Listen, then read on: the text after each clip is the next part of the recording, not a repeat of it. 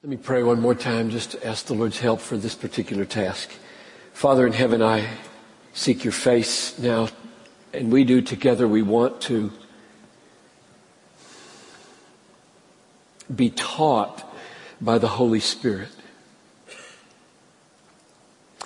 Father, I pray that our mouths and our written words would become a greater honor to Christ and a greater evidence of our own humility because of what we do here. And I pray that the effect of Christ being magnified in the way we talk and the way we write, this truth of the gospel that we've been singing about would run and triumph more deeply, more broadly in the world. So help me, Father, to get out of the way and grant that I would become the instrument of your truth and your teaching. Protect us, Lord, from the deceiver.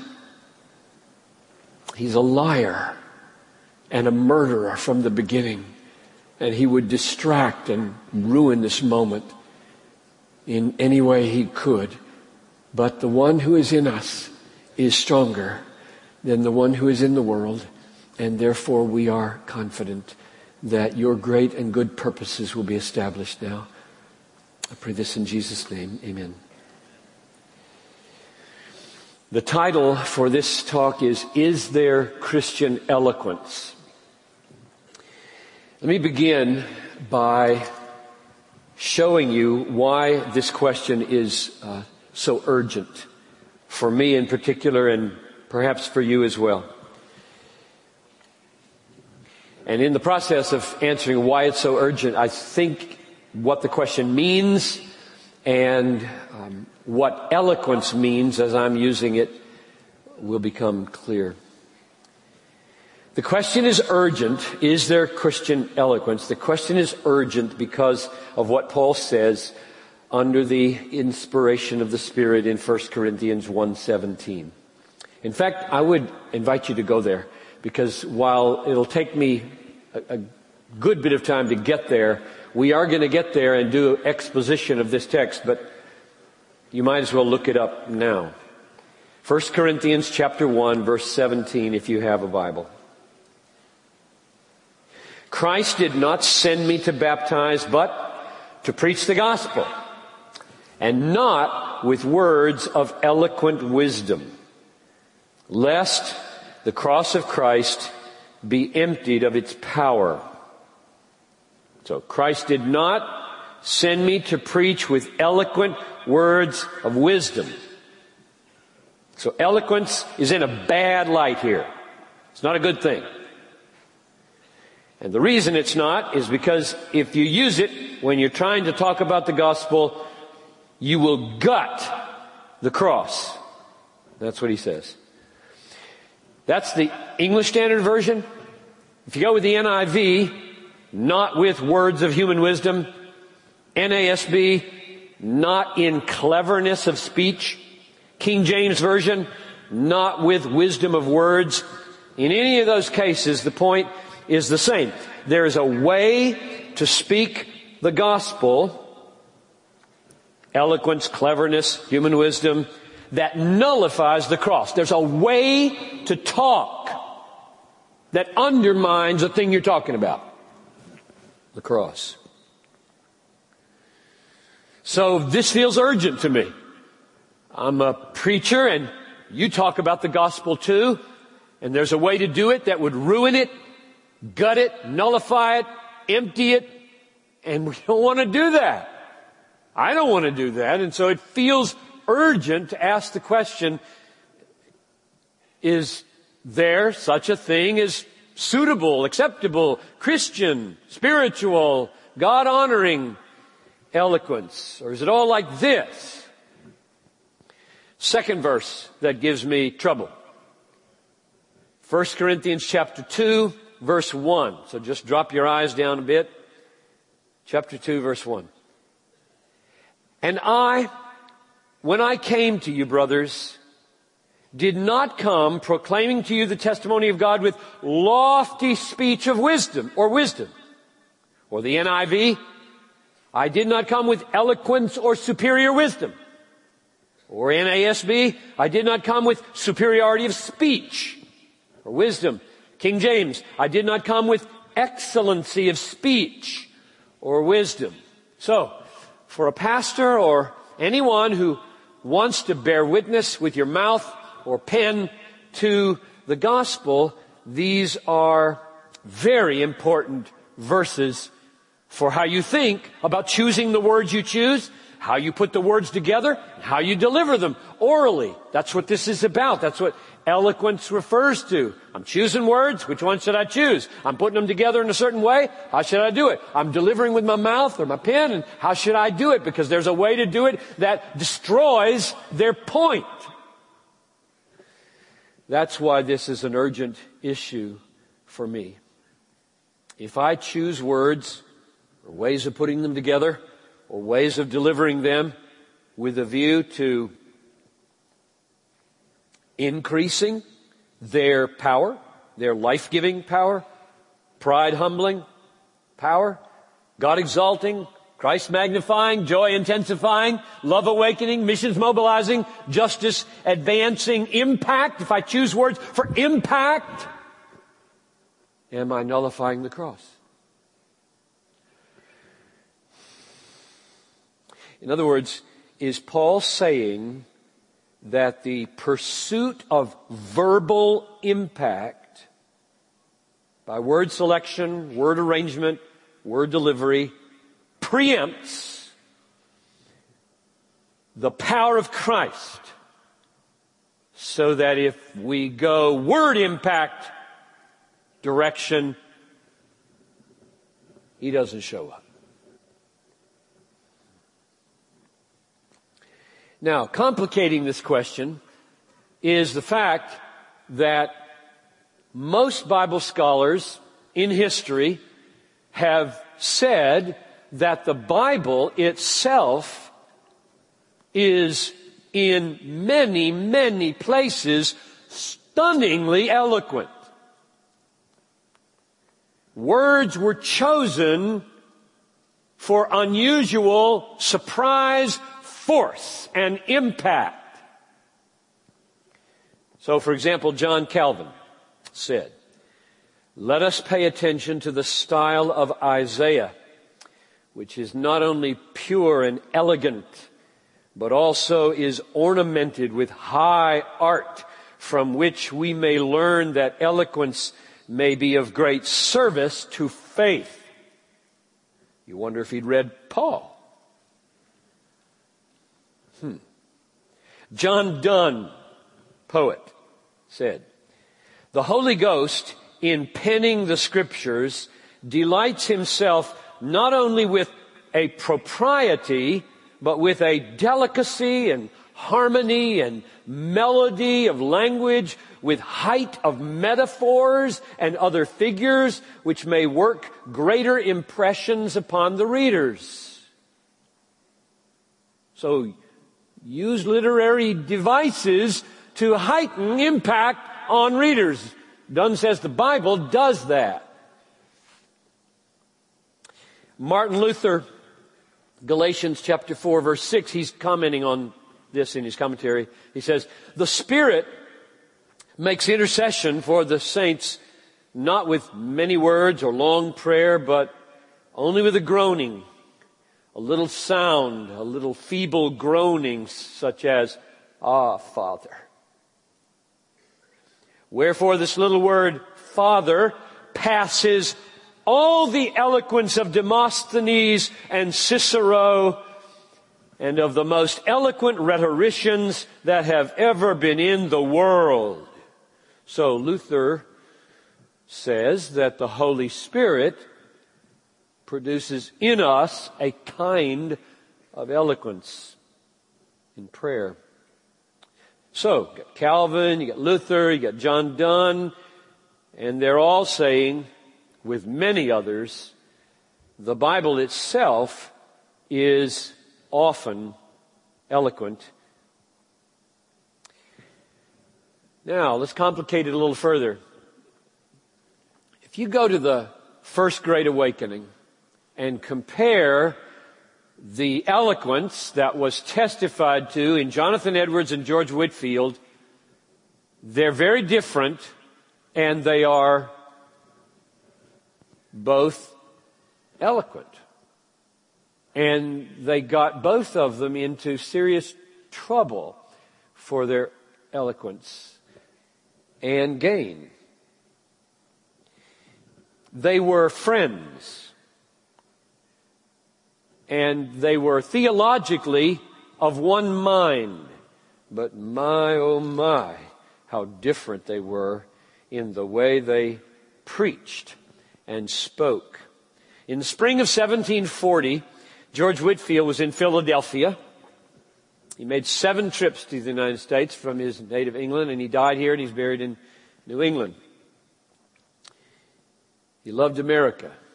He was very American, especially in his eloquence.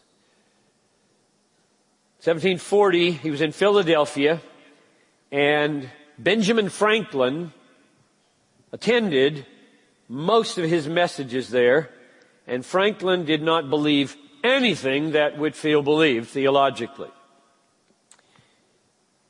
Whitefield was preaching his perfected sermons, the ones he had done over and over, and this is what Franklin said.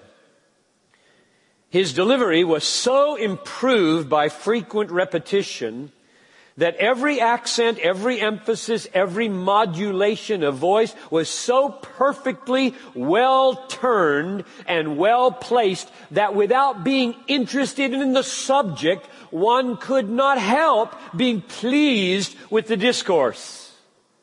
A pleasure of much the same kind with that received from an excellent piece of music. So, Whitefield's eloquence was so magnificent, the unbelieving Franklin, who didn't give a rip for what he was saying, loved to listen to it. So his word selection, his word arrangement, his delivery was deeply pleasurable. Maybe deeply is the wrong word.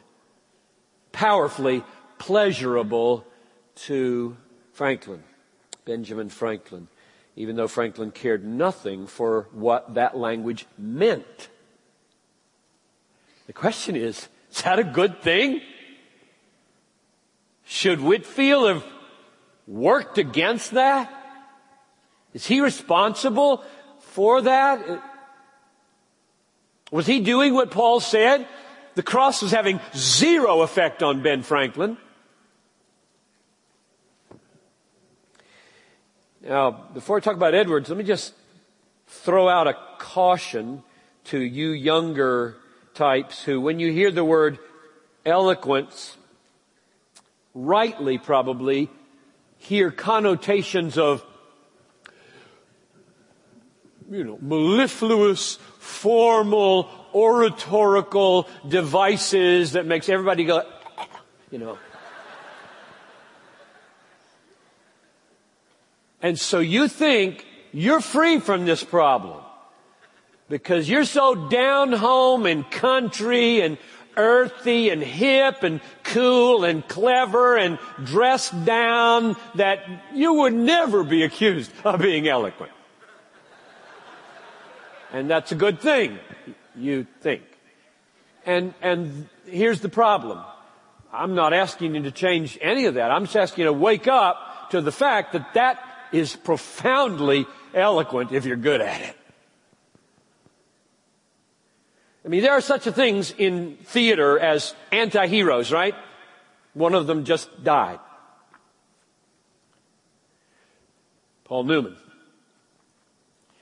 very anti-Hollywood, just counter, you know, always going to the other thing. That's why he was popular. What in the world? Mark Driscoll is the classic exploiter of non-eloquence. And he knows exactly what he's doing and he's a master of it. Now the, the point is that in the anti-hero, anti-eloquent, say a lot of uhs and ers and you know really, I mean, I'm not sure how to finish this sentence kind of talk. You can work that. Everybody works that. Who's smart, if they want to communicate with a certain group. So, that group can show up at Mars Hill or your church or my church or whoever's doing their thing like it so much, they don't care what you're saying. You're just a cool communicator. So everybody's got this problem. That's the point. It's not just the stentorian orator types of the old fashioned nature. It's everybody who's trying to take language, choose some words, put them together, say it in a way, and people, whatever style you choose, if you're good at it, they like it, and they keep going to hell. And the cross seems to have no power. That's a problem. George Whitefield had a huge problem. Now, Jonathan Edwards did not have Whitefield's gifts. Not even close. When he, when uh, one of the eyewitnesses to his preaching was asked, is he eloquent? This is what he wrote. If you mean by eloquence what is usually intended by it in our cities, he had no pretensions to it. He, he made no effort to be a Whitefield at all. They were in totally different rhetorical classes. He had no pretensions to it. He had no studied varieties of the voice, no strong emphasis. He scarcely gestured or even moved. He made no attempt uh, by the elegance of style or beauty of his pictures or to gratify taste and fascinate the imagination. But if you mean by eloquence the power of presenting an important truth before an audience with an overwhelming weight of argument and with such intenseness of feeling that the whole soul of the speaker is thrown into every part of the conception and delivery so that the solemn attention of the whole audience is riveted from the beginning to the close and impressions are left that cannot be effaced. Mr. Edwards was the most eloquent man I have ever heard. So in either case, Whitefield, the, the dramatic orator, or Edwards, the motionless, intense logician, in either case, the question remains. Were these forms, these ways of handling language and, and then delivering them, getting in the way was the cross being undermined, emptied of its power, as Paul said it would be if you come with eloquent words of wisdom? That's my question, and I'm deeply troubled by it. James Denney said something that haunts me. He said it over a hundred years ago, and it's one sentence, and it goes like this and whether we're talking about highbrow eloquence of oratory or lowbrow, laid back, cool, anti-oratory oratory eloquence, Denney's statement cuts through to the ultimate issue. He said this, no man can give the impression that he himself is clever and that Christ is mighty to save.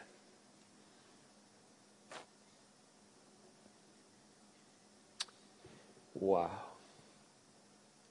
What does that do to word selection and word arrangement and delivery? What does that do? What does it what does it say to us?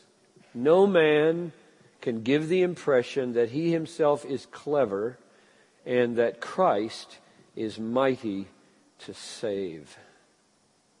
Those, that's one of the most influential sentences in my life. I read that 25 years ago.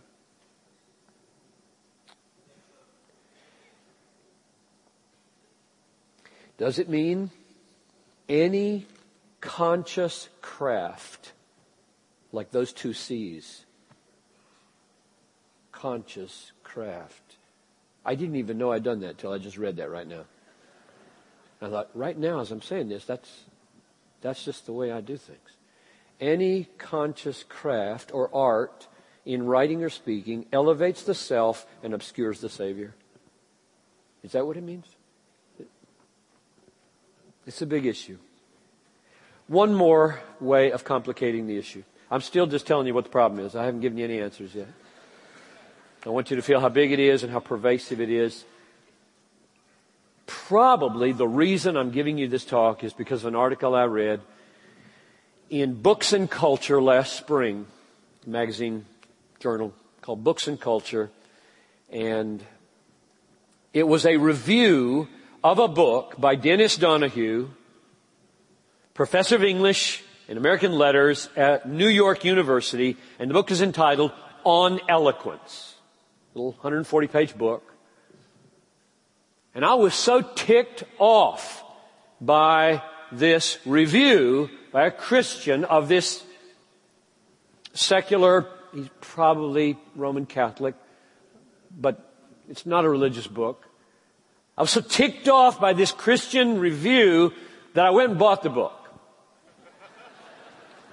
and read it over the summer. Now Donoghue's contention in the book called On Eloquence, Donoghue's contention is that eloquence is a surprising, impacting style that is an end in itself. I'll read you what he says. A speech or an essay may be eloquent, but if it is, the eloquence is incidental to its aim.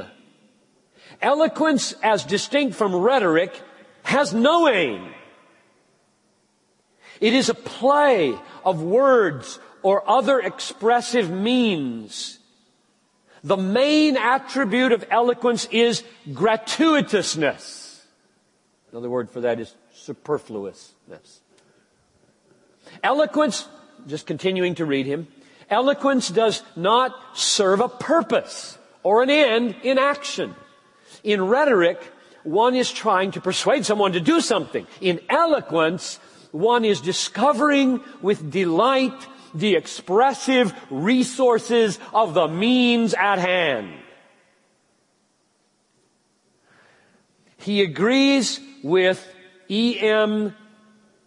Cioran that this notion of eloquence originated with the sophists, philosophical movement in Alexandria and Greece, 2,000 years ago, that it originated there.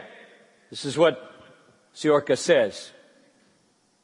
The sophists were the first to occupy themselves with a meditation upon words, their value, propriety, function in the conduct of reasoning, and the capital step toward the discovery of style conceived as a goal in itself, as an intrinsic end was taken by the sophists.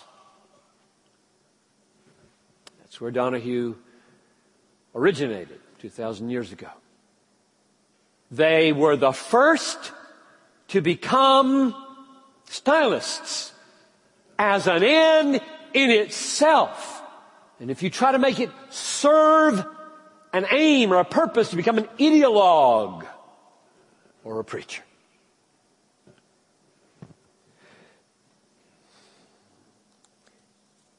There is no aim. There is no purpose outside itself. It is gratuitous. That's what makes it eloquent. Now, what aggravated me about the review of this book is that this Christian reviewer was so enamored by this. He was effusing how wonderful that insight was. He said, all thinking evangelicals should be reading this book. Now, Donoghue, on the contrary, writes in the book that Jesus, more than anybody in history, makes eloquence hard to believe in. And Paul, he refers to as getting in the way of this understanding of eloquence. But the reviewer was, oh, this is the cat's meow. Here's what he wrote. Is it really so hard to make the case for eloquence on Christian terms? What could be more eloquent, more blessedly superfluous than creation itself? All those beetles, those unseen creatures of the deep, those galaxies upon galaxies, all unnecessary. Shakespeare was unnecessary. My new grandson Gus is unnecessary. I don't think so. This is too cavalier about the purposefulness of God. Did God create this little boy Gus, Shakespeare, and the galaxies and all those species we've never seen yet? Bottom of the ocean, tops of mountains, jungles. Did God, create Gus and Shakespeare and the galaxies and, and the species and animals whimsically or purposefully?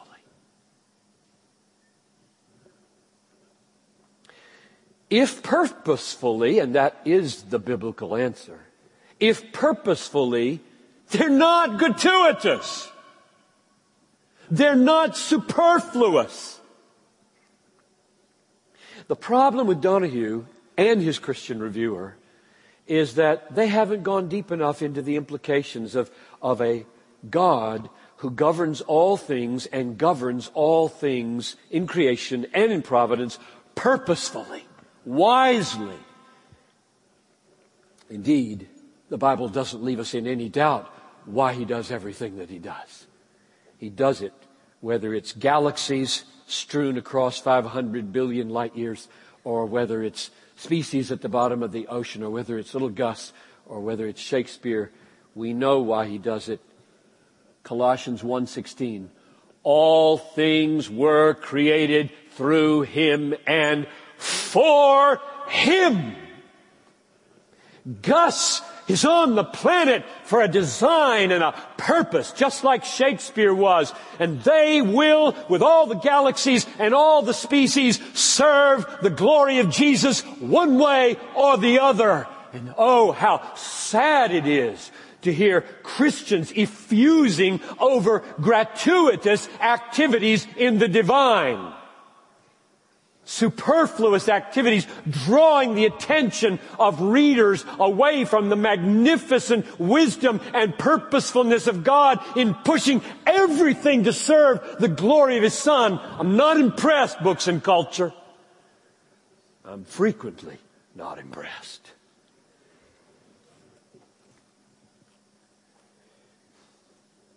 So what's up? All this time just to pose the problem what in the world are we to do with these two verses?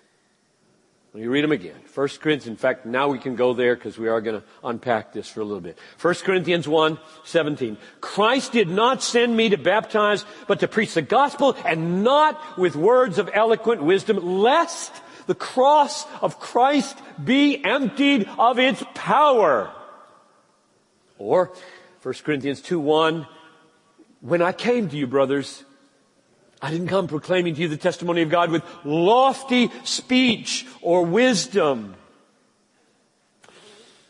Now, there's a very interesting link between Denis Donoghue, professor of English at New York University on eloquence, and the Corinthian setting to which those words were written. And the link is the sophists.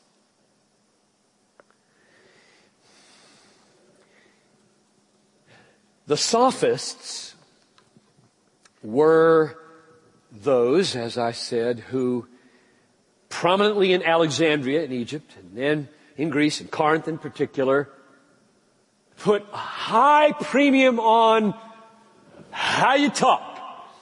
Everything was in the how. How, how, how. And truth began to drop away. Communication about great realities began to drop away. And what wisdom came to mean was rhetorical ability to make people think what you want them to think because you're so good with your words. This is sophistry. And they did it intentionally. Now, another book that I read to get ready for this not all of it, but maybe a third of it, because I was jumping around, is Bruce Winter's Philo and Paul among the sophists. I think it's a compelling argument that unlike a century of biblical scholarship, it isn't proto-Gnosticism. That's the backdrop in Corinth against which Paul is saying, I'm not coming with that kind of eloquence. It's sophistry. It's the sophists and Winter assembles all these documents from those days in Alexandria and in Corinth to show how prominent the sophist movement was and what was characterizing it and how the very language Paul uses is found in those guys as Paul is distancing himself from that. So let's go to Paul now and just make a few observations about the context and try to get at Here's the, here's the question. What is this eloquence he doesn't like that he distances himself from and can we find out enough about it that it would open the door that Isaiah would be okay? Or Paul himself would be okay. In this very context, as he chooses words that are so powerful, they underline the word lovers. They undermine the word lovers. I'll give you just an example here, so I'm going to lose it in my head. I think it's verse, oh, I forget the verse, 24 or somewhere, where he says, the weakness of God is stronger than man. And the foolishness of God is wiser than man. What's that? That's risky. That's Driscoll talk. Foolishness of God? You think you are? Weakness of God? Come on, Paul. Now, all I'm doing is saying that's eloquent. That is a selection of risky, provocative, in your face, dangerous language to get right under these people and blow them out of the water. So he's using words in a way that will nullify and distance himself from another way of using words called eloquence. And I gotta figure this out. I gotta figure what's the difference because I don't want to go a cross emptying way. I want to go Paul's way. Let's start at verse 10. The Corinthian believers are, are forming divisions. You all know this. Verse 12 says, what I mean is this. Uh, each one of you says, I follow Paul. I follow Apollos. I follow Cephas. I follow Christ. And these factions are forming and evidently, the celebrity factor is at work here, and the mark of the celebrity factor is a certain kind of speech or eloquence. In 2 Corinthians chapter 10, verse 10, Paul tips his hand as to what the issue is. He says this. This is 2 Corinthians 10:10. 10. His letters are weighty and strong, his opponents are saying. His letters, they say about me, are weighty and strong, but his bodily presence is weak and his speech of no account. His speech is despicable. That's what somebody's saying in Corinth about Paul. You know who's saying it probably? The Apollos crowd. You know why I say that? Because we know Apollos was super eloquent. Because that's the word used to describe him in Acts 18:24. Goes like this. Now a Jew named Apollos, a native of Alexandria, hotbed of the sophists,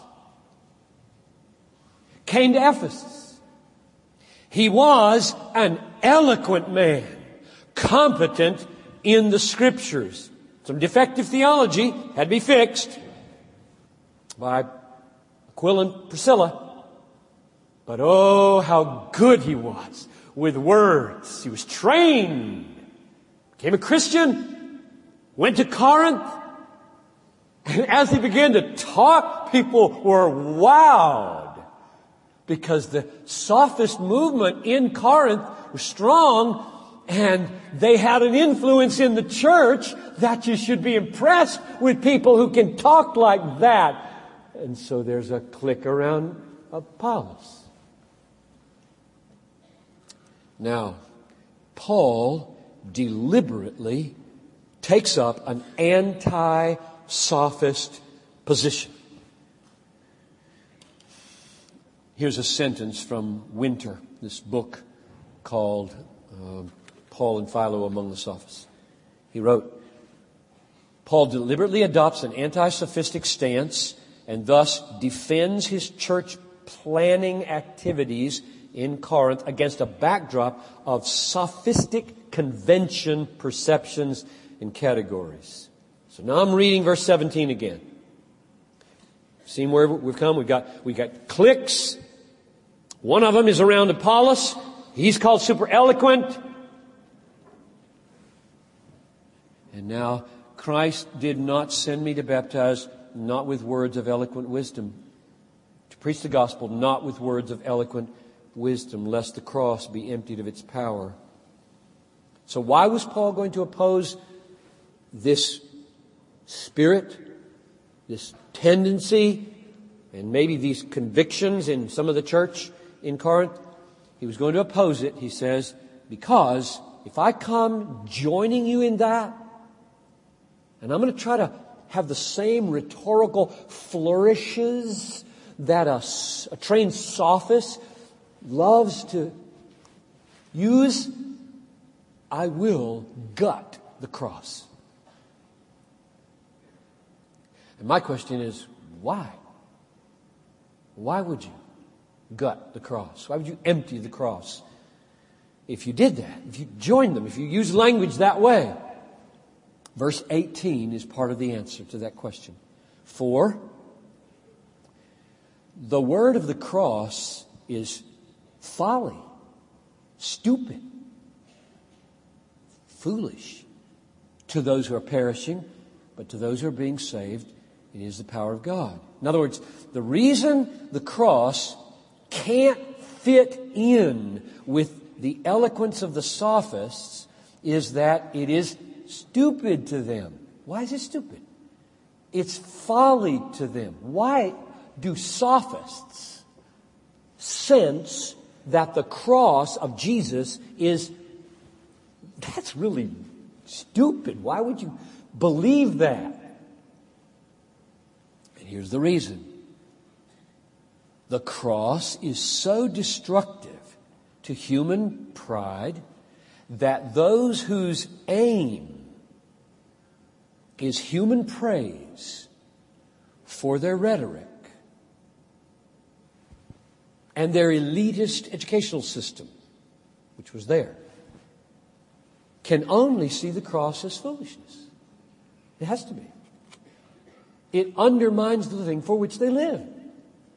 At the cross, your sin and mine stands out in its most horrific, horrible, ugly form. That's the first testimony of the cross. We are horrifically corrupt, depraved, sinful, selfish people because it took that to cover us. That's the first message of the cross. The second message of the cross is God sent his son with such free, sovereign, undeserved grace as that. Now both of those things, my corruption and God's free, sovereign grace testify to my not deserving anything. Whether you go the negative on the cross or the positive on the cross, the point of both is it's not because of you. If it were because of you, you'd go the other direction.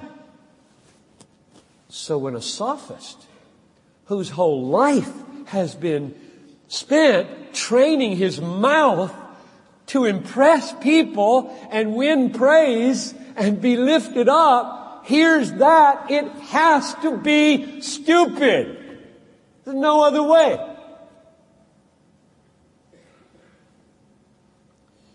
This is confirmed in verse 20. Where is the one who is wise? Where is the scribe? Where is the debater of this age? Isn't it interesting he picks debater? We have little categories maybe for scribe and wise, but now we get this new word. Debater. Debater draws out the point that in the community there, there were those who just loved taking a side and being good at it. Maybe the wrong side, the right side. There's no right and wrong. I'm just good. I can turn phrases and win any argument. I'm the master of, we say, spin.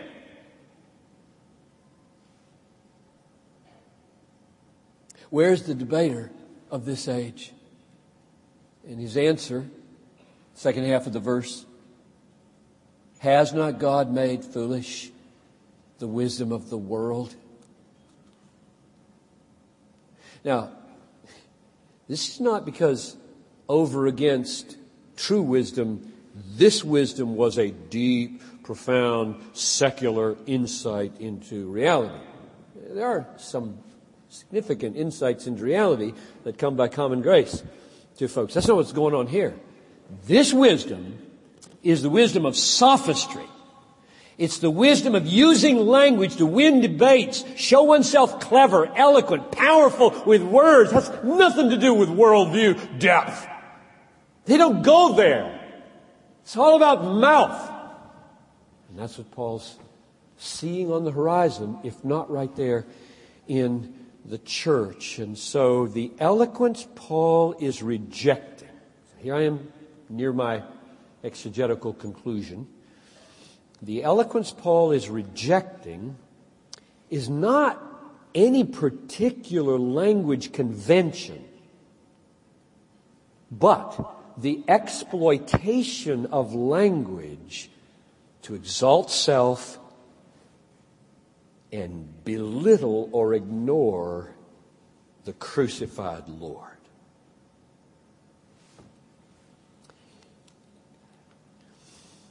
Same contrast in chapter 2, verses 1 and 2. I, when I came to you, brothers, did not come proclaiming to you the testimony of God with lofty speech of wisdom. What's the contrast? Verse 2. For I decided to know nothing among you except Jesus Christ and Him crucified. That's almost exactly the same setup as verse 17. The point is, Paul's saying, when I meet a scribe or a debater, who bolster their ego with language jousting, leaving the cross in the shadows. Oh, that would mess it up. We bring in a little stick of reality. Just, we're just playing here and it's so much fun and I get better than you. When he gets near a person like that, he says, I'm bringing the cross out of the shadows. I know what to do here, and it isn't to join him in the game. We're not, I'm not playing your word games with you. My ego died 33 AD. And I'm bringing that death instrument of my life out so you can see it. Call it what you will. We preach Christ crucified. Foolishness to all these sophistical Greeks and a stumbling block to all those self-exalting Jews who wanted to have a sign they could eat. One more observation from the text. Look at verses 26 to 31 of, of chapter 1. Paul turns the tables on the sophist's love affair with boasting. Watch how he does it. Verse 26. For consider your calling, brothers. Not many of you were wise according to worldly standards. Not many were powerful. Not many were of noble birth. Those are all things sophists just loved. And God chose, you know, these are election words here. This is free. This is unconditional. God chose what is foolish in the world to shame the wise. He has a purpose for, for election, to shame the wise. God chose what is weak in the world to shame the strong. God chose what is low and despised in the world, even things that are not, to bring to nothing things that are, so that. Now that's a key phrase, because now you've arrived at the purpose for all that election. So that no human being might boast in the presence of God. God's design in the cross and God's design in unconditional election is so that you and I would have our mouths shut when it comes to boasting. Now they'll open again in two verses, but right now they're shut. No boasting in the presence of God. It took the cross to save you, and He chose you to be saved by the cross before the foundation of the world. So we're on our faces silent before this with not any whiff of boasting in what we are. Sophists cannot go there. Language has become for them an ego prop with a vengeance. Now, verse 30. And because of him, from him, on his account, by his doing, you are in Christ. So now you've got the cross, you've got election, and you've got regeneration or union with Christ performed by God. God designed the cross. God did the electing. God got you into Christ. And in there, He became to us wisdom from God, righteousness, sanctification, redemption, so that, here's the opening of your mouth. Here's the, here's the positive purpose of it all. You heard the negative one? So that no one will boast in the presence of God. And here's the positive one. So that, as it is written, let him who boasts boast in the Lord. Open your mouth and boast in the Lord.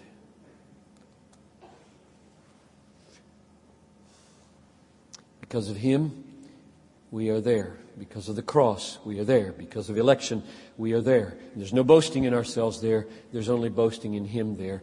So here's what I see, drawing it all together from the text, and then we'll do some application. What I see here is a uh, double prong, double pronged criterion, or just say two criteria, of how to discern what's good eloquence and what's bad eloquence. And the two prongs are, are you with the sophists using language to exalt yourself, bolster your ego. It's all about showing yourself clever. And second prong, still keeping the sophist and the negative side of eloquence in view, are you putting Jesus in the shadows and failing to use your language to speak in such a way that the King of the universe is exalted. You're drawing attention to Him, not yourself. Those are the two prongs. That's why I think it's really one criterion here. So, human humiliation and Christ exaltation is now my litmus paper for eloquence. Where I sniff out in myself first, or in anybody else, words are being handled here in a game-like way to show me clever, smart, savvy,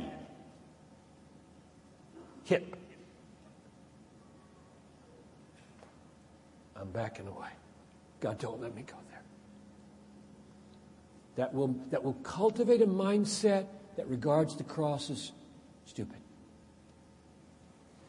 And the other one is if I smell words that over time I'm listening and Christ is just away. And his cross is away. And, and, there doesn't seem to be any brokenness before it and any exaltation in it. There doesn't seem to be that amazing sense of taste and see that the Lord at the cross is preeminently, gloriously good to me. If, if that's missing in the eloquence, I'm saying, I don't think Paul would like that. I think he would say that's gutting the cross. So now I have a criterion, and I need one very, very badly. So let me go back to Calvin and Luther and Donne and answer the question that I posed there and then give you some practical application. Um, Calvin, Luther, Donne all said this book, the Bible, is filled with eloquent language. And I'm now saying they're right, and that's not a bad thing.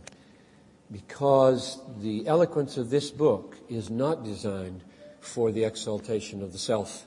It's designed for the exaltation of Christ.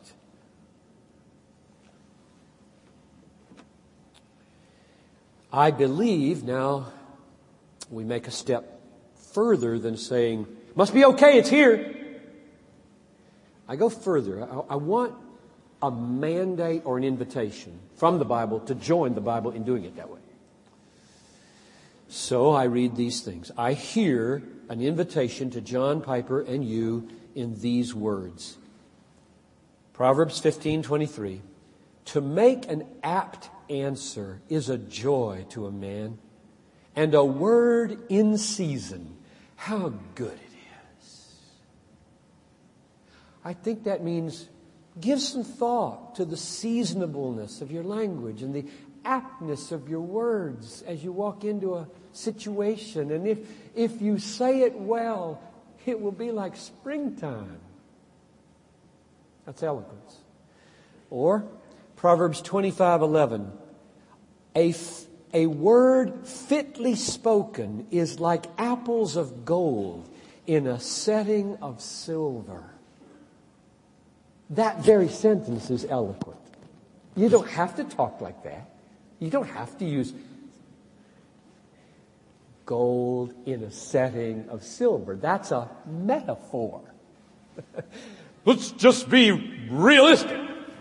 No, no. In the very way he invites us to join him in apt speech, he uses apt speech. This is poetic. So I feel invited to be poetic by the scripture, not just modeled that's okay. I like that too. But I'm being invited. Here's another one. Proverbs 26, 7. Like a lame man's legs, which hang useless, is a proverb in the mouth of fools. That's really significant. There's another analogy, another eloquent analogy. He would like to walk Proverbs are given to walk on. Meaning to go to good places and see good things and accomplish some things and help some people. Walk on this proverb. And you put that proverb in the mouth of a fool. It's like a man sitting here and, and his legs are dangling over and he can't walk. Which means you need, am I doing that? Hope not. Um, which means that you have to have a certain spiritual art to your life, or you're going to take Proverbs out of the Bible and ruin people with them. A proverb in the mouth of fools is, you can't go anywhere with it. You'll misuse it. Or there's another one, I forget which one it is, where it says, you, give a proverb to, to a fool and he leans on it and it, it pierces a hole in his hand. He tries to lean on it and, and it sticks through like a thorn in his hand. So we're being invited to reflect not only on the words we choose, but when and how we say them. One last verse on this point. Colossians 3:17. Whatever you do in word. I'm just going to pass over deed. this is the point. Whatever you do in word, do it in the name of the Lord Jesus. So I'm, I'm being invited to think about my words and whether or not they will highlight and honor the name of the Lord. And I gotta think about that. I gotta make choices, this word or that word. You can't escape from those choices. You will speak today. You will choose words and I'm trying to help get some criteria in your mind that will steer those choices in a way that humbles you and magnifies Jesus. And eloquence is what that is. Christian eloquence.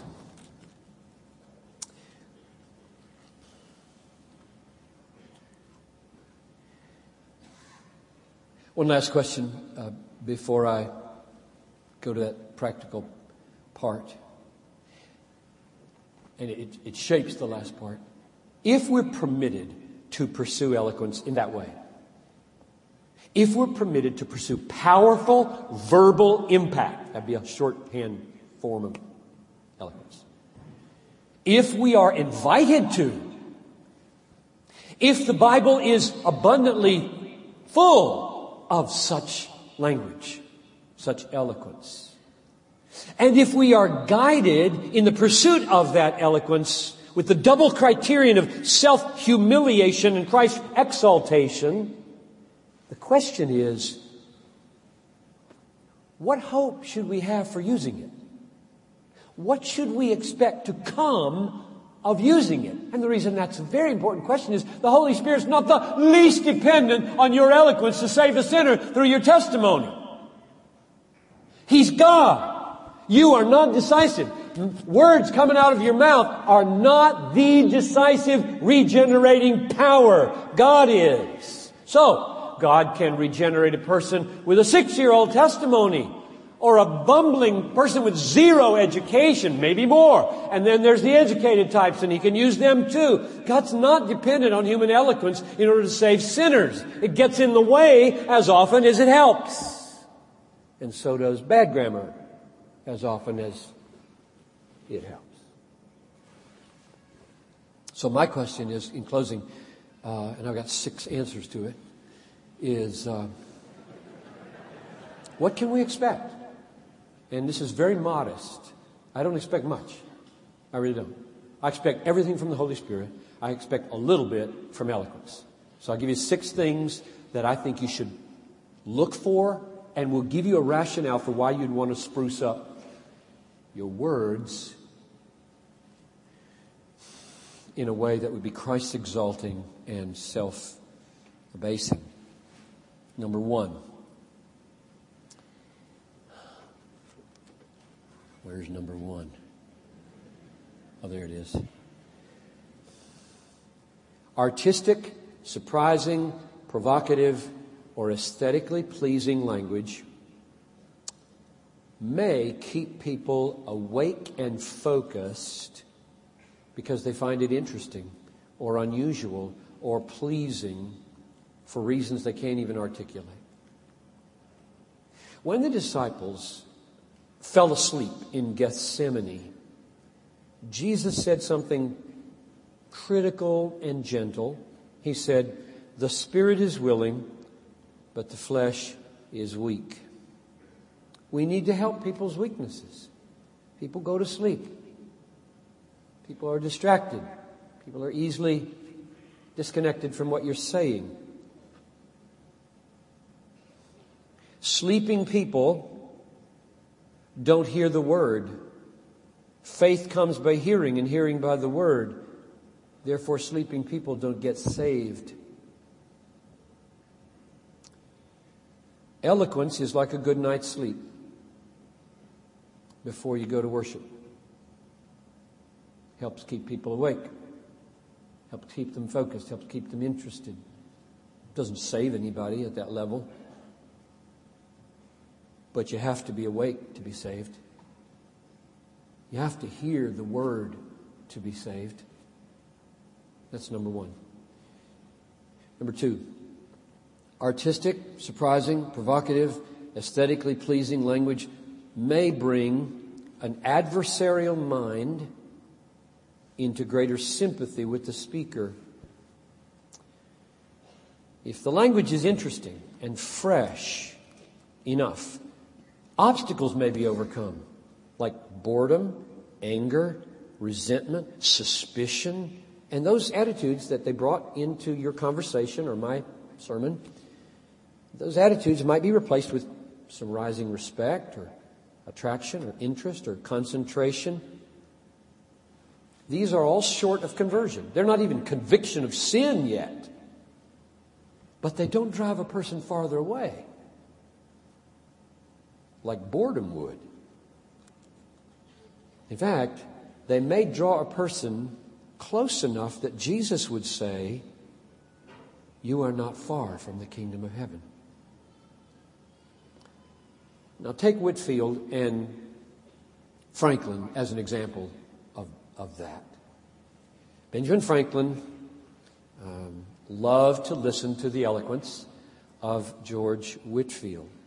He admired him as a person when he got to know him.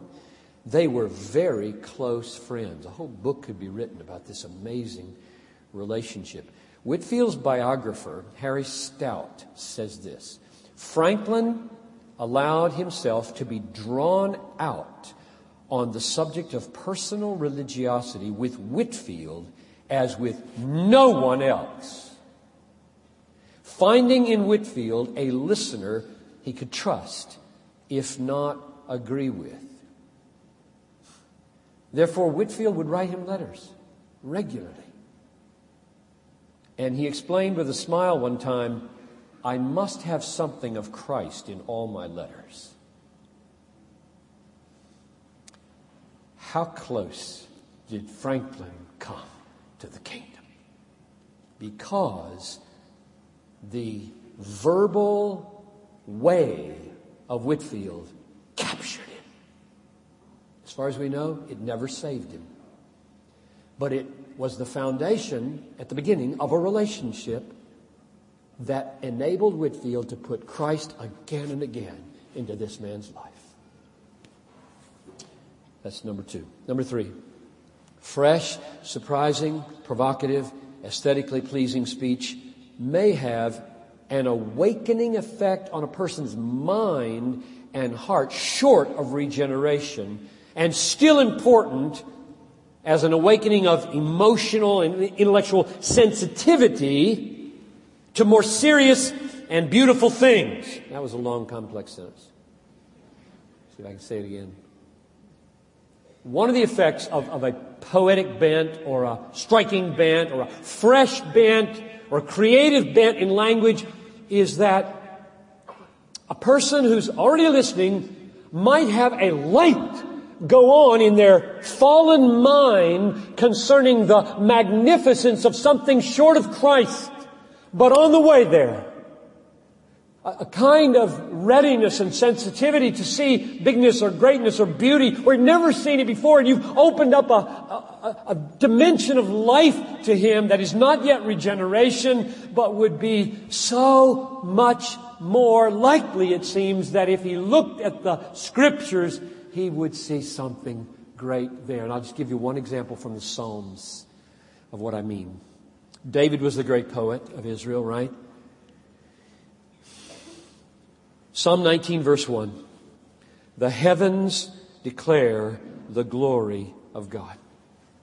Now, there are two problems here for most people. Not only do people not see God, they don't see the sunrise.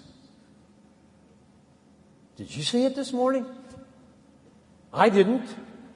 I don't even know if I could have seen it. But I wasn't looking. Now, how would David want to awaken people to at least see the sun? Be stunned by the sun, be amazed by the sun, have a heart for greatness like the sun, and maybe then you would see that the sun is all about the glory of God. Maybe. And here's the way he does it. Verse 4. In them, that is in the skies, in the heavens, in them, he has set a tent for the sun, which comes like a bridegroom leaving his chamber and like a strong man runs its course with joy. Why is he talking like that? I mean, just say the sun comes up. Big, bright yellow ball. B, B, B.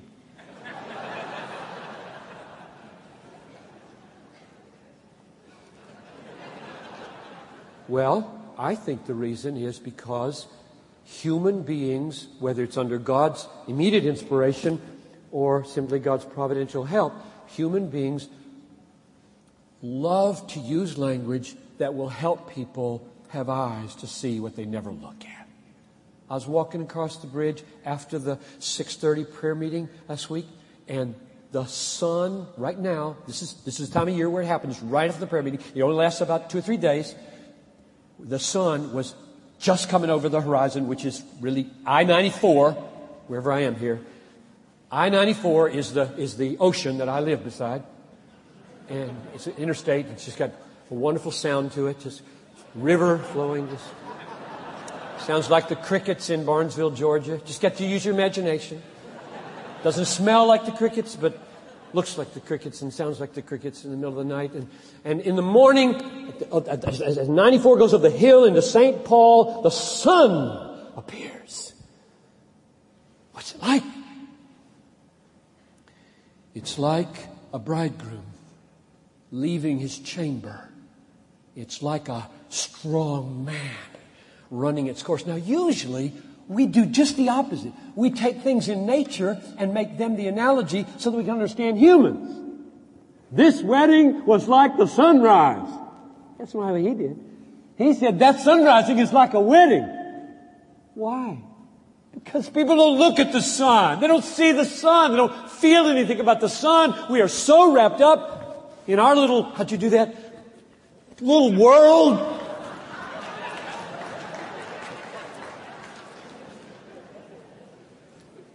and poetry or art or craft or surprise. Eloquence is meant short of regeneration to at least get people waking up to the testimony that the heavens are telling the glory of God. That's number three. Now here's number four. Certain kinds of eloquence, cadence, parallelism, meter, rhyme, assonance, consonance may not only interest and awaken the heart, but increase the impact of that by helping the memory. Making things memorable. Let's consider the title of this conference. The power of words, and the wonder of God. That did not come out of nowhere. that took me at least an hour. Do you see what I see there? Probably not, and that's okay because eloquence that is obvious isn't eloquent. I don't know whether that's eloquent. It felt eloquent to me. I don't stop working until it feels eloquent to me. And I'll just tell you how that's eloquent. Number one, there's a cadence. The power of words and the wonder of God. That's huge to me. Things work when they work in cadence. It's not the only kind of cadence. I can draw that cadence here. Da da da da da da da da da da da. You try to change any of those syllables, that's ruined. Number two, consonance or alliteration. The W's. Word and wonder, linking the two phrases. Compare this. The power of language and the wonder of God. There are a lot of people that would be zero significance to them that that change was made. I'd die on that hill. It's my title. We're doing two W's. Because most people aren't thinking about that, and it's having an effect. It's having an effect. Small effect, I admit. Nobody's getting saved with these two W's. But there are some of you who are here because of it and you don't know it. But that's another talk probably how that happened.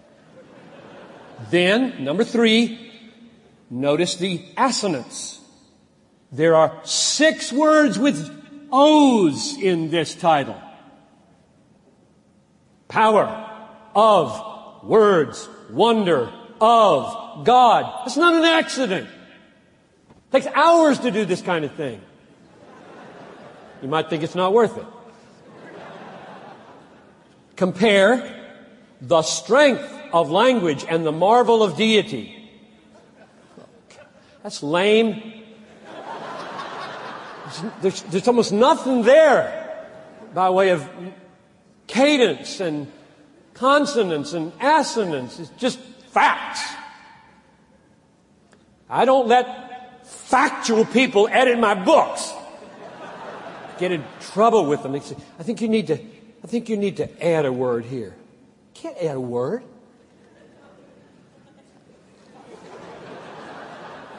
I mean, t- t- take, take next year's title, for example. All right? You see it up there? It was, With Calvin in the Theater of God. Now that's a different cadence. It's iambic pentameter with Calvin in the theater of God. That's classic iambic pentameter. So you can't add his first name.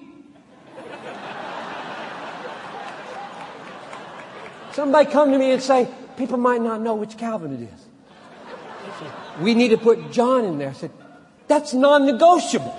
It's iambic pentameter. So, you may think, oh, that's very silly. And maybe it is, in part. But I am so um, wired to think and feel that way that I think it has a good effect. If I become um, if I start featuring it, I'm featuring it right now to make a point. But if I start featuring it, everybody will just go, good gracious. I, I think this issue of memory, that, that was easier for me to remember because of the two W's. You know, what did it say? What did I say? What did I say? I'm trying to remember what I named this thing. Power of words and wonder. Oh yeah, WW. Easy to remember I think the Bible uses that a lot. Clearest example is Psalm 119. You know Psalm 119 has 176 verses. You know why it does? Because 8 times 22 is 176. There are 22 letters in the Hebrew alphabet. There are eight verses in every stanza. Every single word in an eight verse stanza begins with the same Hebrew letter. What's that? That's called art, craft, labor. Why? Well, lots of reasons, and I'm giving you six of them right here. But one is hard to memorize Psalm 119, but if you were memorizing it in Hebrew, it would be easier. Because you'd only have 22 letters to remember, and then every verse in the, in the, in the verse would have, in the stanza would have the same beginning. Number five, I'm almost done. Thank you for your patience. The beauty of eloquence can join with the beauty of truth and increase the power of your words. When you take care to create a beautiful way of saying a beautiful truth,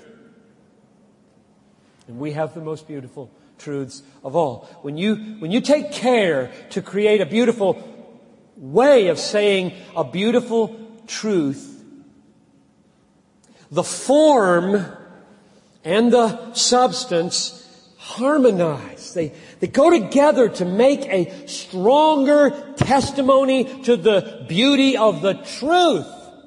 What I'm saying is that method and matter, form and substance, aren't always as separable as you think they are. And that if you care enough and you've seen enough beauty in the truth that it's moving you to want to write a poem or a song or carve something to say it, the coherence of the two strengthens the delivery in the world. It's a, it's a clearer, stronger, truer testimony to the truth, which is what really matters, not the form, it's what really matters, and yet they are becoming one and becoming strong in one.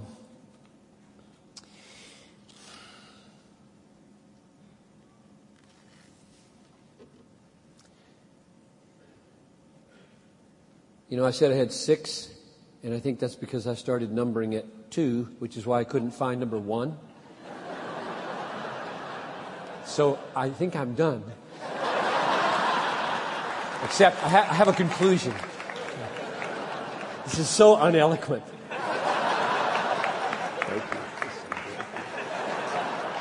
He is so good. He is so good.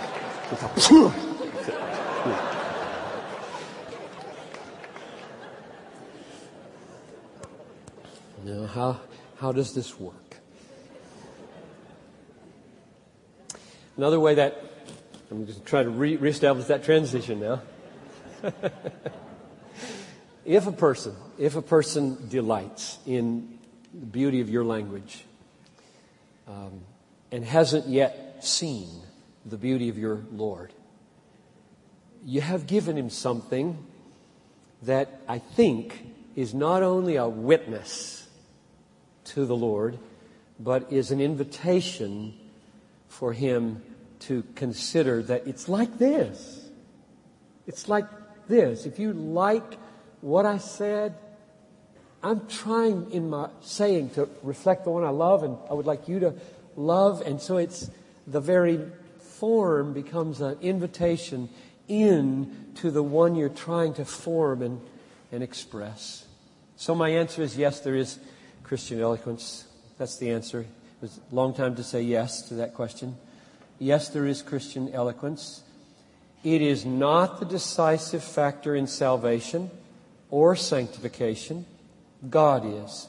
But faith comes by hearing, and hearing by the Word. And that Word in the Bible is pervasively eloquent. Words are put together in a way to give them great impact.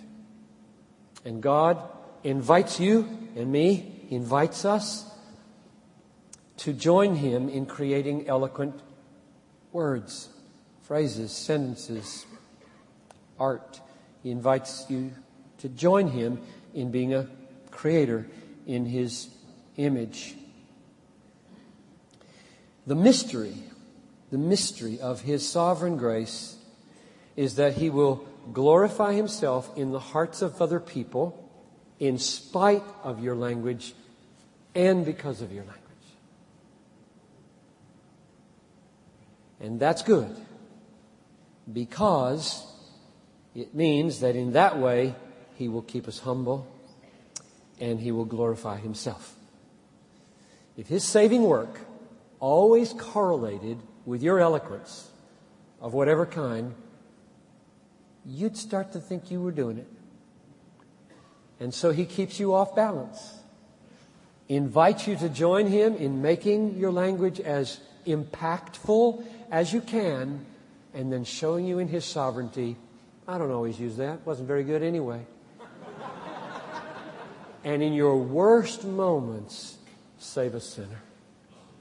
And in that way, we just have to go humble and he goes up, which brings us back to James Denney. It brings us back to 1 Corinthians, where the whole point of, of language is not for us to show ourselves clever, but for us to show that Christ is a great Savior. So let me pray with you as we close.